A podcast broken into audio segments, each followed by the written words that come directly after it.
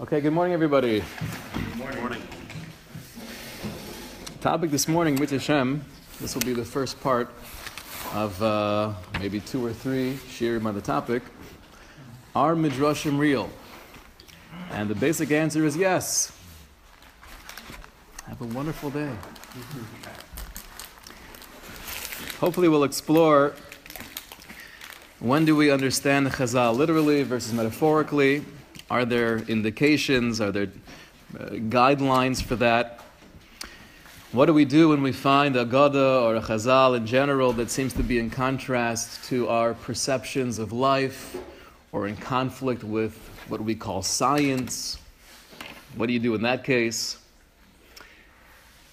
We'll also get into the question of why were they written so cryptically? Right? There are so many agados we have in Shas that they're clear that the intent is not to be understood at face value, and the messages are very much hidden within the words of the Chazal. But why in the world would Chazal choose to make it so difficult to decipher? And then, last but not least, we're going to Mitzvah see some guidelines. We'll see from the Maharal and the Ramchal and others how do we decipher a Agada?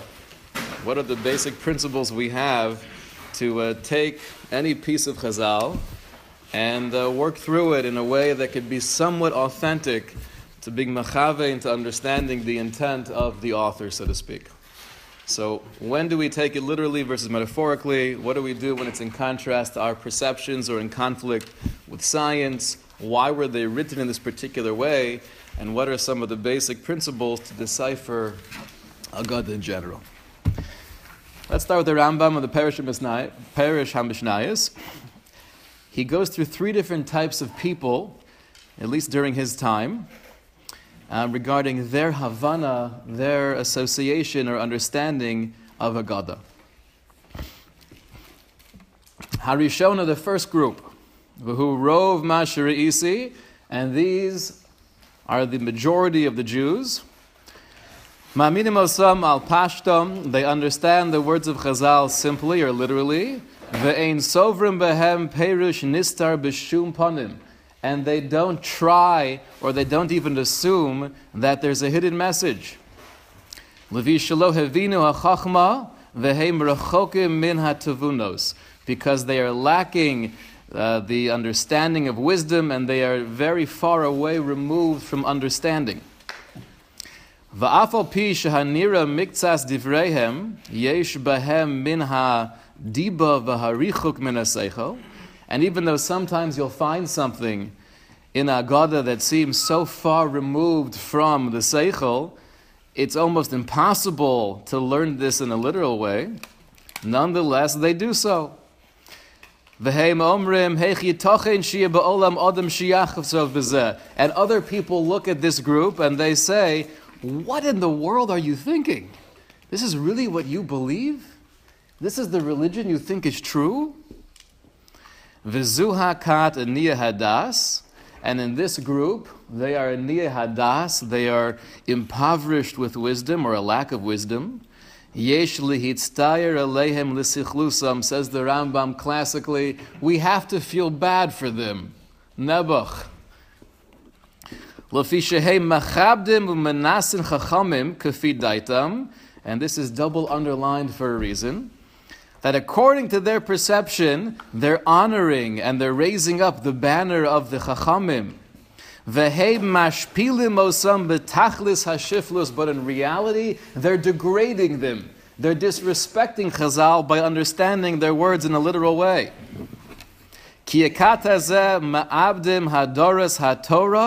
They are destroying the splendor of Torah. Umafilim zahora and they are darkening the radiance of Chazal. Right? So they feel that they're honoring the words of the sages by assuming that whatever is said must be taken literally.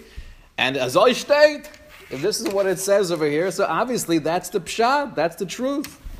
But by doing so, says the Rambam, they're actually degrading the kavod of the Talmidei Chachamim of the Agada. V'rov ma she'osim zeh hadarshanim shehein mefarshin modin lahamona am ma she'enam yodim. And we find that it's not just the laymen who make this mistake, but you'll have many darshanim, many people who are out there teaching the masses, trying to inspire Jews. They're teaching them ma she'enam yodim, that which they themselves don't know. And this is a very important point. See, we, we live in a world where we have so much exposure to so much Torah. And it's one of the greatest blessings. You go online and you could hear from any person across the globe any kind of Torah you're looking for.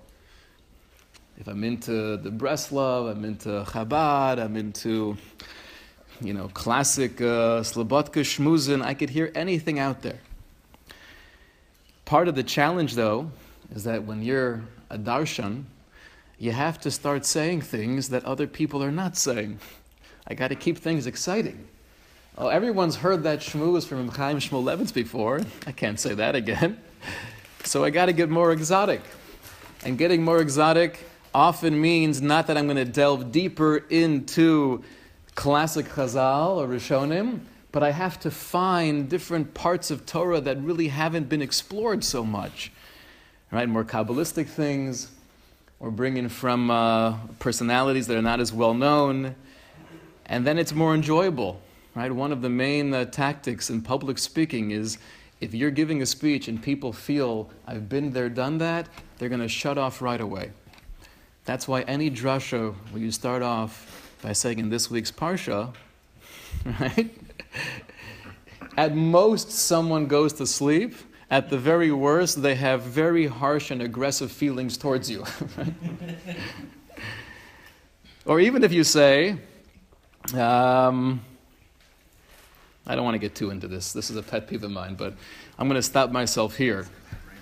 But the problem is, is that we try to get more exotic and we end up teaching things masha'enam yodim, that which we ourselves don't really have a Masorah in, that which we ourselves don't really know what these words mean, but yet it could catch your attention, so I might as well teach it to you. That's a problem, says the Rambam.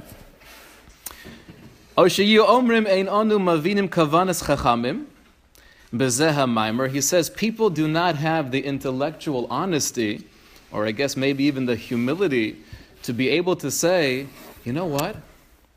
I don't really understand the intent of Chazal here. This is a very cryptic midrash. I'm not sure how to interpret this. I'm not sure what the, uh, the hidden message is.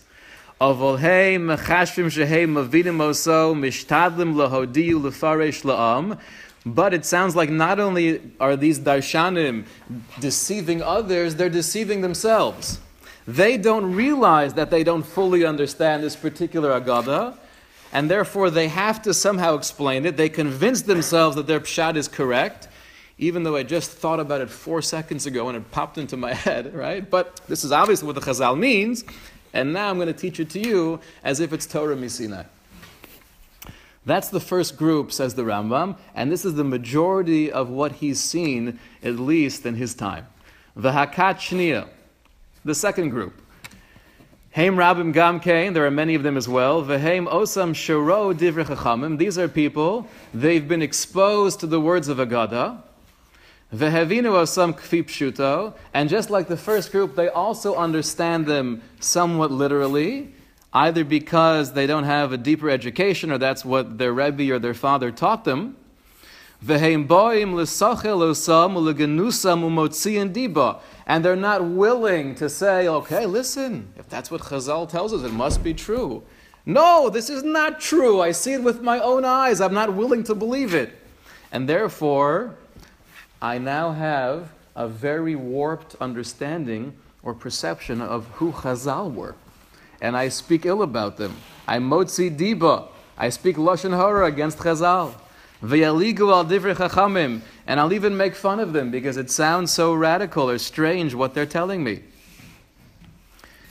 Writes the Rambam, Heim scholim yoser minakat harishona, but this second group is actually more foolish than the first group.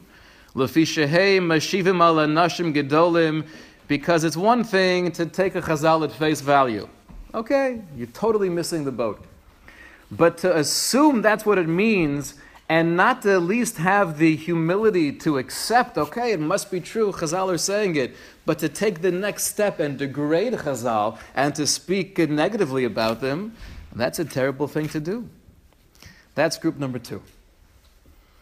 And I think it could possibly be many of us fall into all of these groups, right? Just like the famous drasha with the four sons. We each have one of those four sons within us. So I think in these three groups of the Rambam, we probably have all three groups within our, uh, within our uh, essence of learning and, and trying to decipher these things. Oftentimes, and we're going to get into this hopefully in the subsequent year, we hear a lot of midrashim in school. And why does the Rebbe or Mora bring in whimsical midrashim? For the same reason that Darshan brings in something exotic from Kabbalistic sources, I got to keep these kids' attention. I got to make it exciting. Right? Only problem is, oftentimes, if I'm the Rebbe, I might fall into that category of I myself don't know what the Chazal means, and then when I'm sharing it with you, I can't do it justice. But the deeper problem could be is that if I, as a child, hear enough of these Chazal without being able to have that maturity or development to say, okay, this is metaphorical, this is not to be taken literally. And at young ages, we don't have that capacity bichlal. There's no such thing as, well, it's true, but it's not literal. Right? You're six, seven years old. If it's true, it's literal. And if it's not literal, it's not true. So it could be we do fall into this second category sometimes based on our education and based on the, uh, the lack of depth we've received in our childhood. V'hakat shlishis, and now we have the third group. V'heim chayashem ma'atim ad. Very, very few people are part of this third group to the point where he says it's almost like calling one animal a species. You can't do that. But what is this third small group? V'heim osam b'nei adam shenisbar etzlam gedulas chachamim zal. People who do have a clarity of the godless of Chazal, the tov sichlam, and the mastery of their seichel, and they know whatever is being said, whatever is being shared with us through Torah Sheba'al Peh is emis lamito. V'nis amis lehem shedivreim yesh lo nigla v'nister. And they know that every word, every phrase, every agada has the nigla, somewhat of the revealed pshat, but also the nister, the hidden pshat. And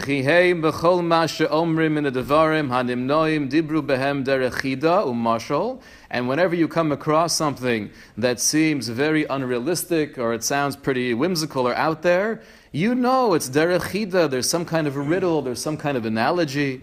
This was the way of the great Chachamim. We'll have to explore why was that the way. Why do you make it so difficult for us? But this was the derech. Everything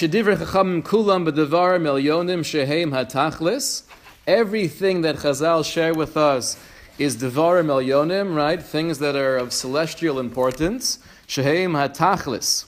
Amnam heim chida but the presentation is often an achida or a mashal, a riddle, or an analogy. We'll conclude here the Rambam. He says. If you are part of that third group, kishetira dava midivrayim shahadas marchik oso. When you see something that the mind, the intellect says, "Hey, that really can't be pshat." So what do you do? So the first group would say, but it must be pshat because that's what the Chazal said. So I'll convince myself that's true. The second group would say, Chazal were so silly, they didn't know anything about biology, they knew nothing about basic physics. Bunch of old fashioned, primitive people writing down midrashim, Jewish lore. That's the second group. What does the third group do? Tamod v'tisbonein bo, they think about it. They stop on that particular line or that particular phrase. V'dash huchidu mashal, knowing there's a lot more than meets the eye. V'tishkov oshuk halev v'tirud hara'ayon bechiburo b'svaroso. V'tachshav limtso kavanas haseichel v'amunas hayosher. And they pace back and forth. And they have pilpul chaverim. And they analyze it and they compare it to other chazal. And eventually they try to find, try to uncover the emes, the intent of that agada. Right? If you think about it, if you're learning Baba Kama, and there's a machlokus between Rashi and Tosfos. Rashi says something, Tosfos comes along, has three very basic fundamental questions on Rashi, and therefore he says another pshat. So what do we do now with Rashi? So do we say, okay, listen, Rashi obviously was wrong. He forgot about the uh, the Gemara in Pesachim. He forgot about the Gemara in, uh, in, in Ksubis. Okay, listen, he was he was busy with the vineyard. You know, it's hard to keep cheshbon of all of Shas. Obviously, Tosa has a good kasha. Rashi's wrong. That's not what Limud HaTorah is. Limud HaTorah is we come with a sense of reverence, we come with a feeling of awe, and if something doesn't make sense to me, so then the answer is not to disregard it, or reject it, the answer is, let me be misbone, let me think about it, let me look at mafarshim, let me speak to people who have a broader grasp than I do. That's the kat hashlishis, that's the third group when it comes to chazal as well. And through that approach, they're able to uncover the real meaning of Agada. So that's the Rambam giving us the basic uh, scope of different approaches and different people, at least in the 12th century. This piece in the Maharal, in the Be'er HaGolah, he speaks about finding a sefer. Somebody showed him a particular sefer that was new on the market, and at first he was very excited. But then when he started reading the sefer, he changed his mind drastically. He's addressing the issue here of finding something in Agada that seems to be against our understanding of science. He says, "Ki b'nei adam ha-bilti mavinim divrei chachamim ha-yukorim tagar ki ilu chas v'sholem lo ha-yodim devarim ha-nodoim l'chachmeim olam." Right? He's really defining here the second group. That when they find something that seems to go against our, our perception of the world around us or our knowledge of science, they assume Chazal clearly were lacking that wisdom. Ki chachamim.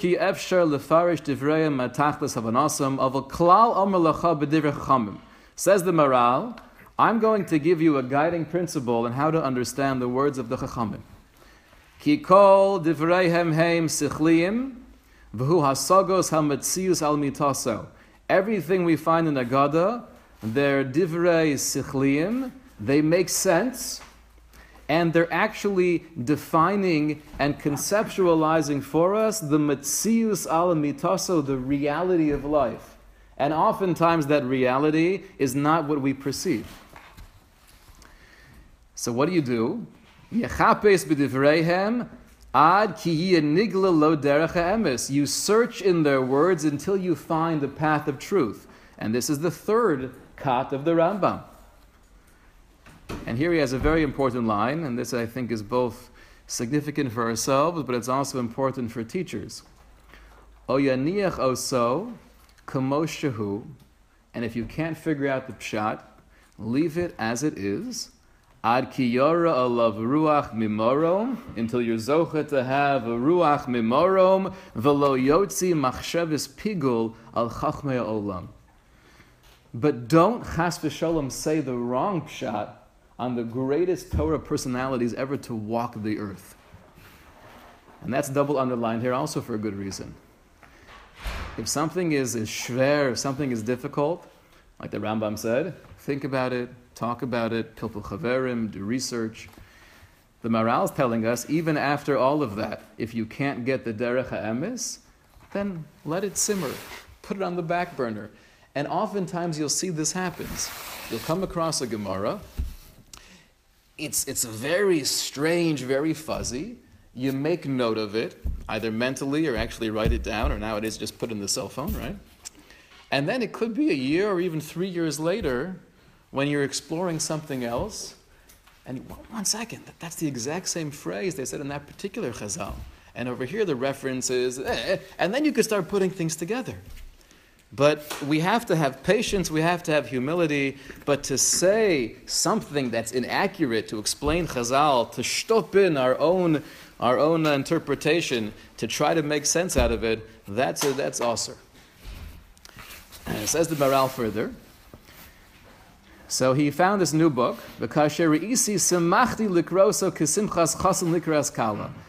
And it sounds like he was trying to explain the author um, different issues between science and Chazal. And he was so happy to see this, like the chassan greeting his kala. Ubekroy boy. But when I started reading the book, so then my heart was ripped and my, uh, my insides were churning. V'marti oy le'enai shekach ra'o, v'oy le'oznai shekach shomim devarim ke'elu. Woe to my eyes that have read these types of words. Woe to my ears that have heard such divrei. There's an author here who's trying to write a book to teach Jews Torah, but he himself doesn't know how to understand the divrei chachamim. And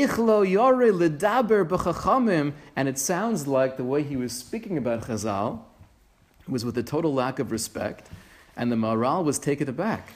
How can you speak about the Chachamim? You're speaking about them as if they're your contemporaries? Right, that makes sense. This doesn't make so much sense. I assume the reason he said this is because he was living in Spain during that time and he was probably influenced by that type of philosophy.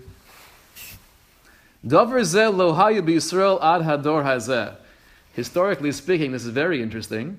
This kind of thing, right, looking down or almost equating yourself, having the audacity to put yourself in the same group with Chazal, we have not found until the 16th century, says the Maharal. And if you look back throughout history, everyone always had that feeling of there's a distinction. If I'm an Amora, I'm not going to argue on a Tana. Ki yedu erikum ba'atzmam, they knew their own value, like one of the 48 ways of acquiring Torah is makir makomo. You have to know your place. Know who you are, know what you know, and know what you don't know. Va'ata bodor hazeh, but now in this generation, yamod echad, Vayishlach l'shono b'kedoshim. Someone stands up and he's speaking negatively against the kedoshim. Yoser me'elav shana that were more than a thousand years ago. Right? The midrashim we're assuming were pretty much authored during the times of the Mishnah and up through the Gemara. So the Gemara we had the Chasimas Talmud Bavli around the year 500. The Maharal is writing in the 1500s. Right? So you have a guy standing up and he's speaking against people who lived more than a thousand years before he did. And it's one thing to give a drasha, right, to go online and say things that are narishkeit. But to print something like this,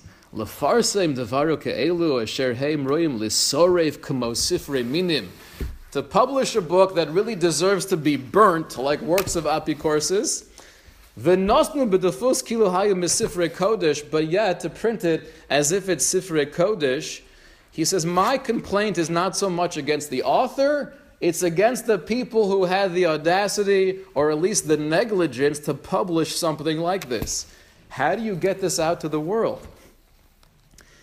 Ki rechokim min chachamim ohavim devarim ke'elu, ki mehem divrei chachamim. What an amazing line. Those who are removed from the Chachamim, they love stuff like this. They eat it up. When you're able to put down the Chachamim that I'm so removed from, and at least subconsciously I know I have no connection with these people, if you could degrade them in my eyes, then it just makes me feel better. It validates me. One of the greatest, one of the greatest, but something that's very disappointing about the whole idea of even Jewish websites where you could please leave your comments. And people feel, you know, they have the authority to say whatever they want against whomever they want. Shmuel Kamenetsky said that. And clearly he doesn't know what he's talking about. Reb Chaim, Chaim, So it sounds like this is not a new phenomenon. This goes back hundreds and hundreds of years. One of the, uh, the negative outcomes, I guess, of the printing press. But this is what the Maharal was bemoaning here. Let's finish up this piece on page three. He says, Kilo bo chachamim hativis. Now he comes to the issue itself. Please don't waste ink, he writes, on trying to or forcing the Chazal to fit with your modern understanding of science. Why not?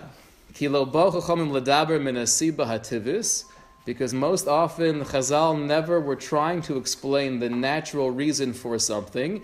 Because that was totally off their radar. That's something that they would leave to the Chachmei Teva, to the scientists, to the Rofim. If, if, you're devoting your life to research in these fields, okay, Baruch Hashem, you'll explain how this stuff works. Chazal were not focused on that. And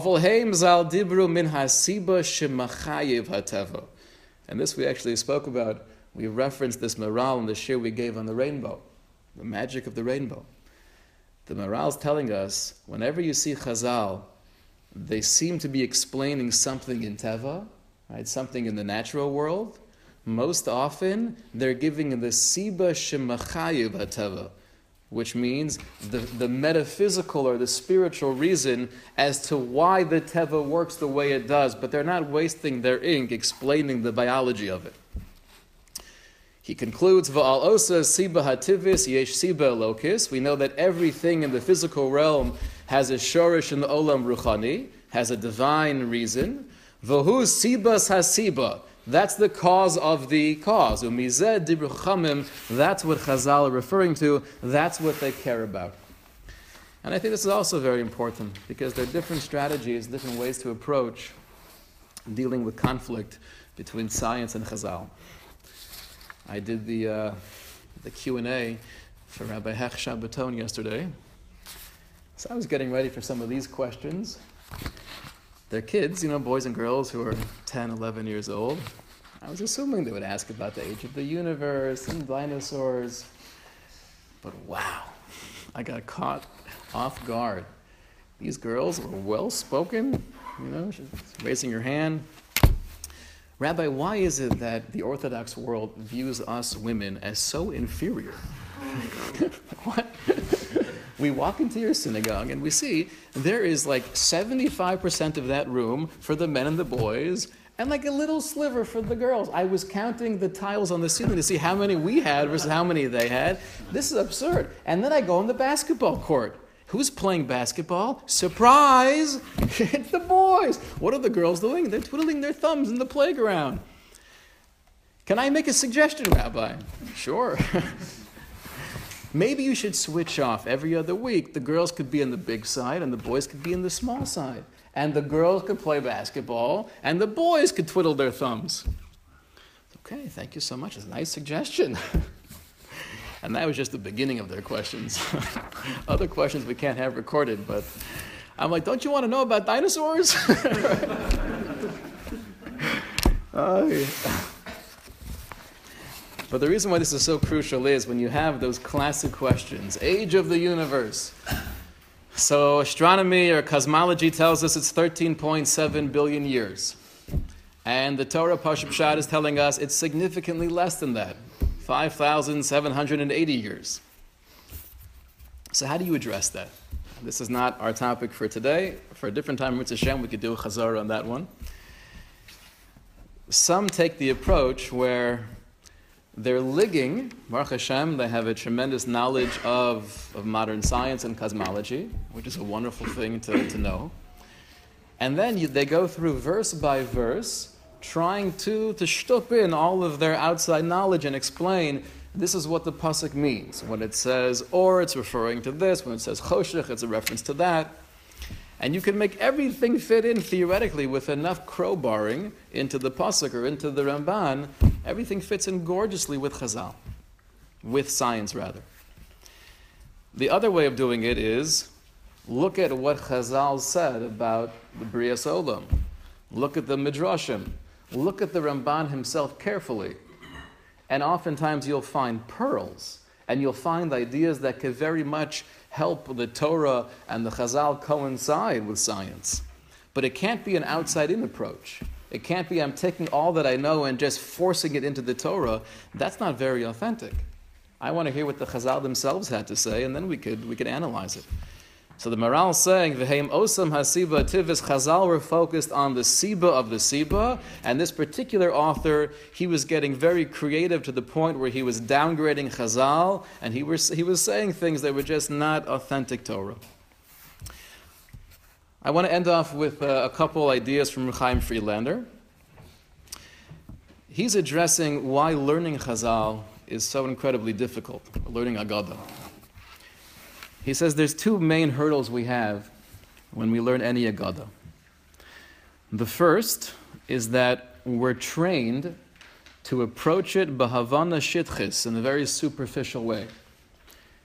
Anyone trying to finish a Masechta in yeshiva, so what do you do during the, uh, the blot or the prakim that are very much Agada?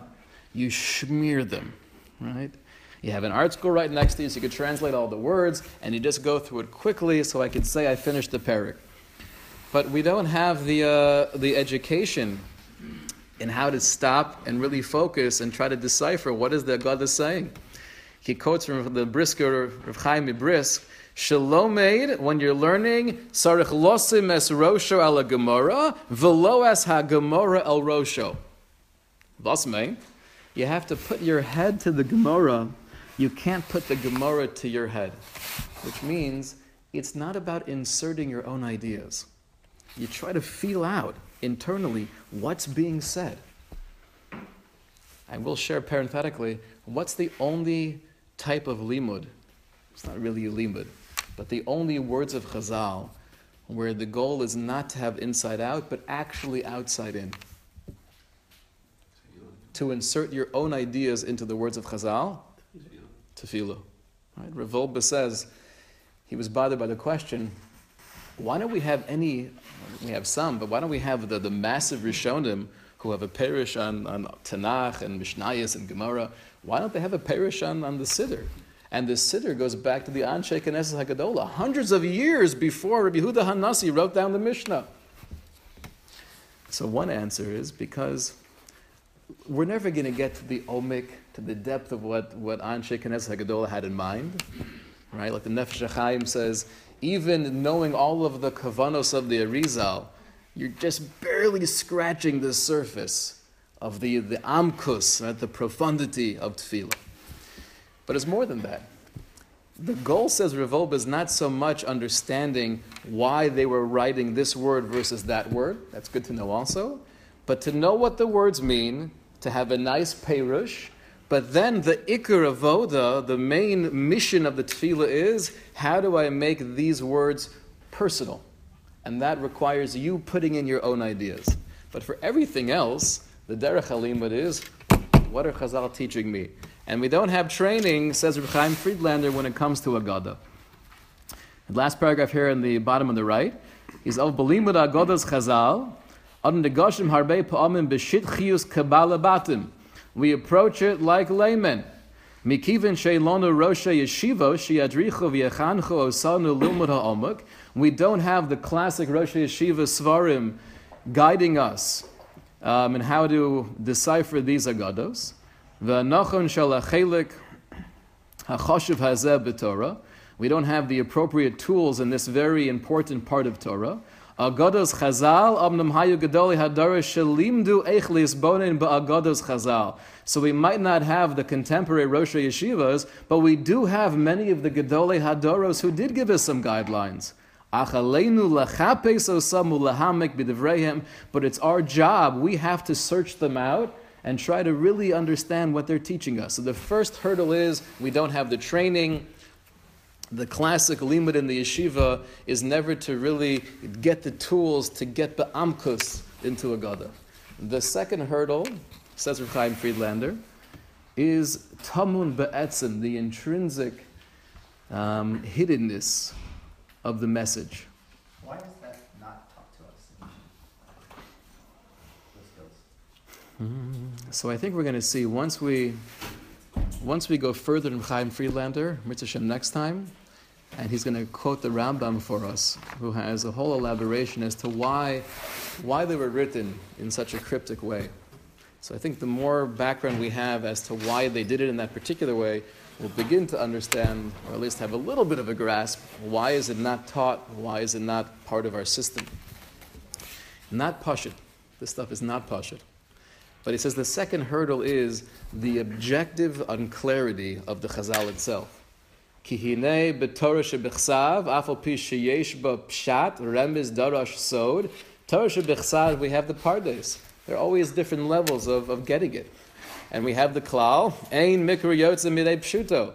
And that the seven-year-old could be learning Parshas Lech Lecha and getting the basic storyline. He's learning Torah. And then you could have the 87-year-old learning Parshas Lech Lecha on a whole different madrega. But when it comes to many of the Agada, many of the Midrashim, there's almost no Pashat Pshat. When you're reading this particular Chazal, you can't say, well, simply speaking, what does this mean? It, it doesn't exist. The question though is, says Reb Chaim Friedlander,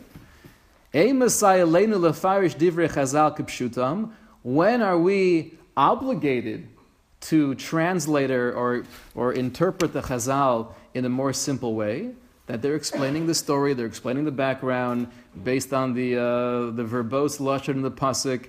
They're just giving us a little bit of a deeper insight as to what took place. Ve'emasai devarim einam kapshutam.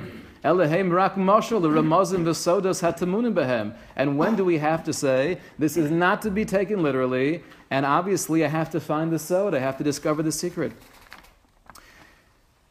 So those are the two hurdles regarding the learning of Agada. He's going to have a few different reasons as to why Chazal wrote it in such a way.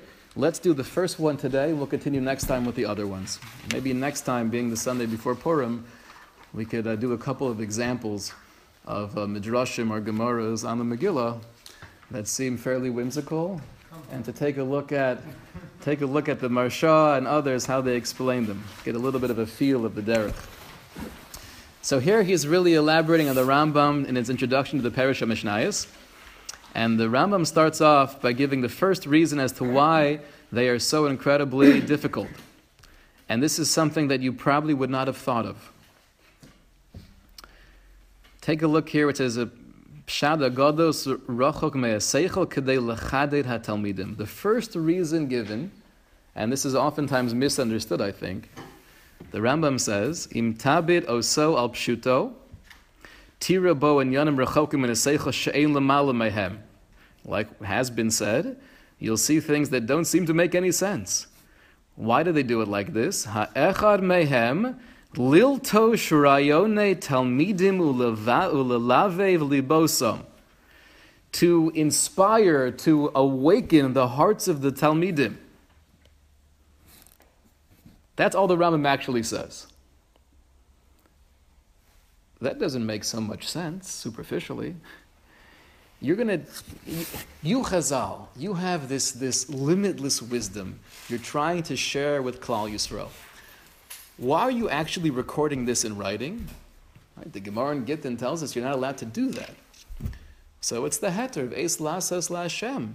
They had to put this in writing, otherwise the Chachma would be lost.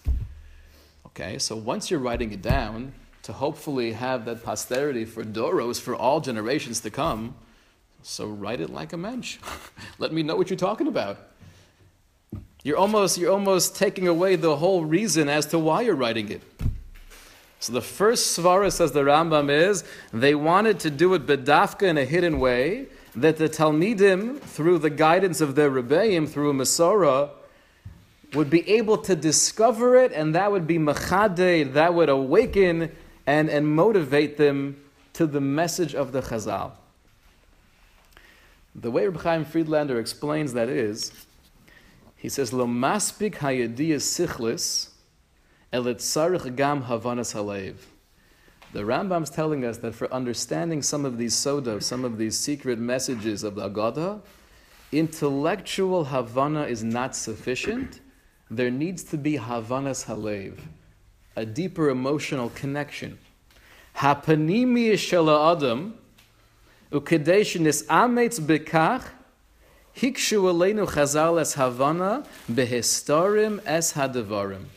In order to develop or in order to allow us to have this emotional relationship, a havanas halev, with the message of the Agada, Chazal had to make it in this coded manner. And I think what the Rambam means, I think this is what Reb Chaim Friedlander is telling us. When something is spoon fed and I don't discover it on my own, it's by definition lacking an excitement. It's lacking the Havanas Halev. Even if you tell me so clearly what it means, what it doesn't mean, what the hashkafa is, what the hashkafa is not, I could appreciate it, I could absorb it, I could allow it to penetrate the seichel, but it's not going to penetrate the lave in the same way if I'm not going through a process of discovery. So obviously, Chazal had to make that hashara, that very, very fine estimation of we can't make it totally hidden to the point where no one's going to understand this 800 years from now. Then the whole reason for writing down Torah Sheba'al Peh is lost but we still have to have enough layers of decoding to make the experience and the process of a Agada one of discovery, not one of being spoon fed. That's the first reason the Rambam gives as to why Chazal wrote a Agada in this mysterious way. Right? And we're going to have to stop here for now, but I think this message is going to be something very crucial in order to really relate to these ideas of Chazal, Havanas HaSeichel is not sufficient, that requires Havanas HaLev. But Havanas HaLev must be through some level of science. It doesn't mean just sitting back with a cigar and making up your own pshat. And that's going to be the complexity of Agada. There's science, there's rigor, there's Masorah, but at the same time, the only way to really get it is through the emotion and the Havanas HaLev. Shkoyach.